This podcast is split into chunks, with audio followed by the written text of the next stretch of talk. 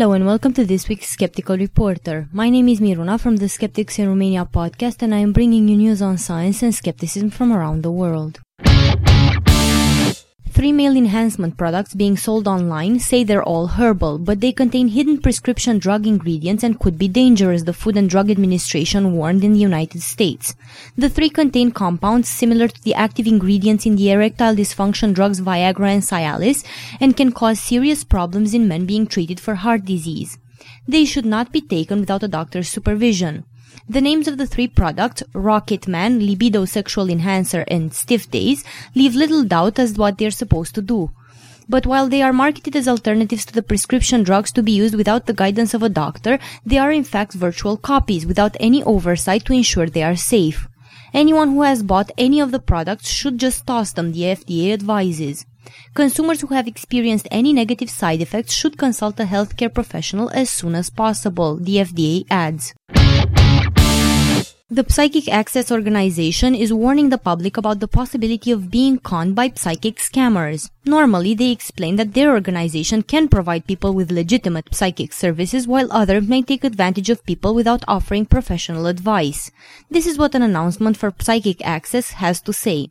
Psychic scams conjured up by fake fortune tellers continue to be a major concern for legitimate professional psychic companies. Every day, unsuspecting members of the public are conned into forking out ridiculous amounts of money to line the pockets of con artists, despite the fact that potential victims have access to online information on the subject. Phony psychics not only damage the reputation of other legitimate psychic services, but they also wreak havoc in the lives of innocent, vulnerable people. In an effort to combat the prevalence of online psychic fraud and swindles, Psychic Access has now published a set of tips and guidelines on their website. Dr. Oz is being sued by a man who suffered severe injuries after taking the advice promoted on Oz's show in order to help him sleep. Frank Dietl was watching an episode of Dr. Oz that recommended viewers warm their socks in the microwave with rice inside. Dietl is suing Dr. Oz, his production company, and NBC Studios for recommending on television a cure for insomnia with an Oz remedy called the knapsack heated rice footsie. The only warning he offered was not to get the socks too hot in the microwave. Oz capped the segment by telling viewers, if you do this the right way, you'll be thanking me for years to come. But Dietl revealed he suffers from neuropathy or numbness in his feet due to diabetes, a condition Oz did not address. There were no proper instructions or proper warnings, Dietl's lawyer explained. The man didn't realize how hot the socks were until he got up in the middle of the night and tried to walk. Tim Sullivan, a spokesman for Harpo Productions, which produces the Dr. Oz show, said the company could not comment until it had reviewed the lawsuit. However, we stand by the content in our program as safe and educational for our viewers, Sullivan said. The Australian Vaccination Network has to come up with a new name for the group in a short amount of time. Last year, the New South Wales Department of Fair Trading ordered the organization to come up with a new title that accurately describes its position on immunization. This follows complaints from medical groups that the network's name was misleading to the public. The Australian Medical Association said the name gave the impression that the network provided unbiased information for and against immunization. The Fair Trading Assistant Commissioner, Robert Feller, says a more appropriate title is needed for the organization. We had a look at the Australian Vaccination Network's name and thought their name should reflect something more in line with the anti-vaccination stance they take, said Veller. It is not the responsibility of the Department of Fair Trading to pick a name for them, he said.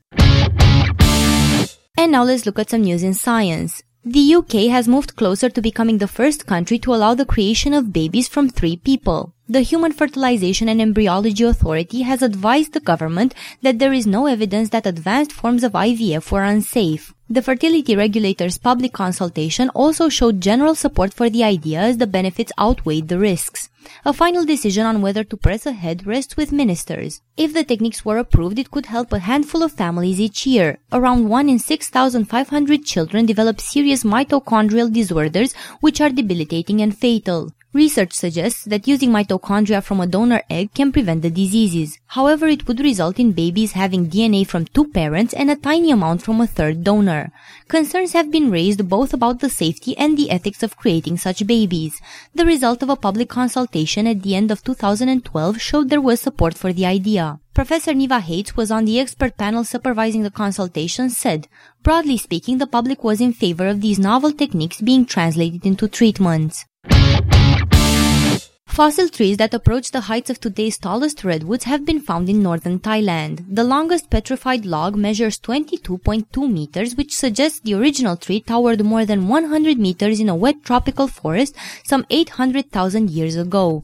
The trees appear to have been closely related to a species alive today called Koompassia elegans, which belongs to the same family as beans, peas, and black locust trees, explained lead author of the study Marc Philippe of France's University of Lyon. That is to say, the ancient trees are not closely related to today's tallest trees, which are the eucalyptus, gum trees of Australia, and sequoia, redwoods of California. Both of those living trees can reach about 130 meters in height. Interestingly, there are no trees living today in Thailand that approach the size of the ancients. The sediments in which the fossil trees were found suggest they lived in a wet forest at the edge of a lowland plain.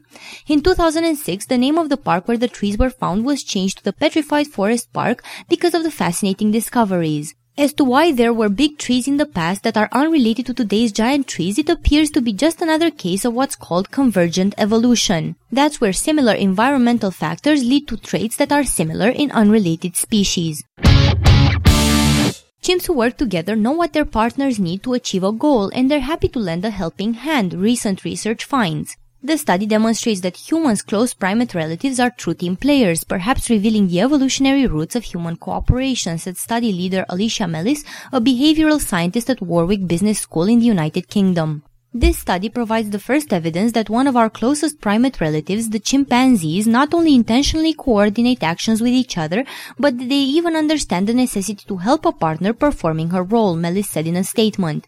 The chimpanzees in the experiment had to share tools they were given in order to be able to reach grapes they could eat. 10 out of 12 chimpanzees figured out that they had to give one of the tools to their partner to successfully get the grapes.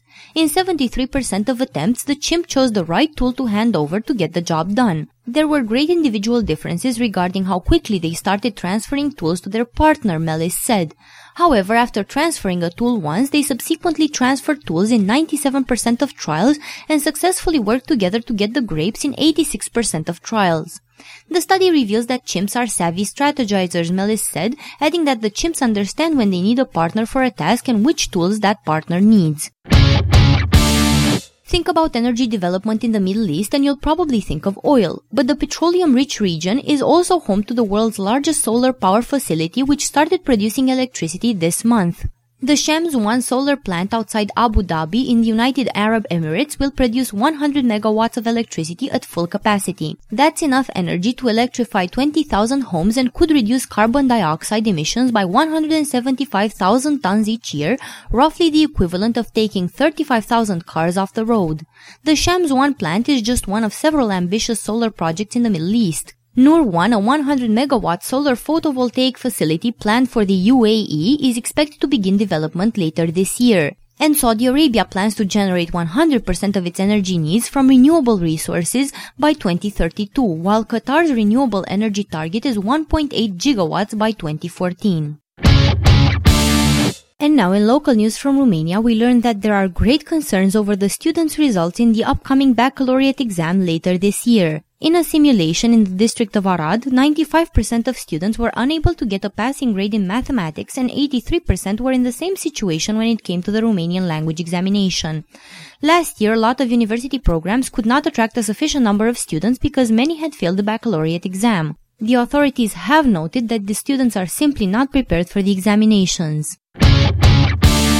This was Miruna for The Skeptical Reporter. This show was recorded today, the 22nd of March 2013. Thank you for listening.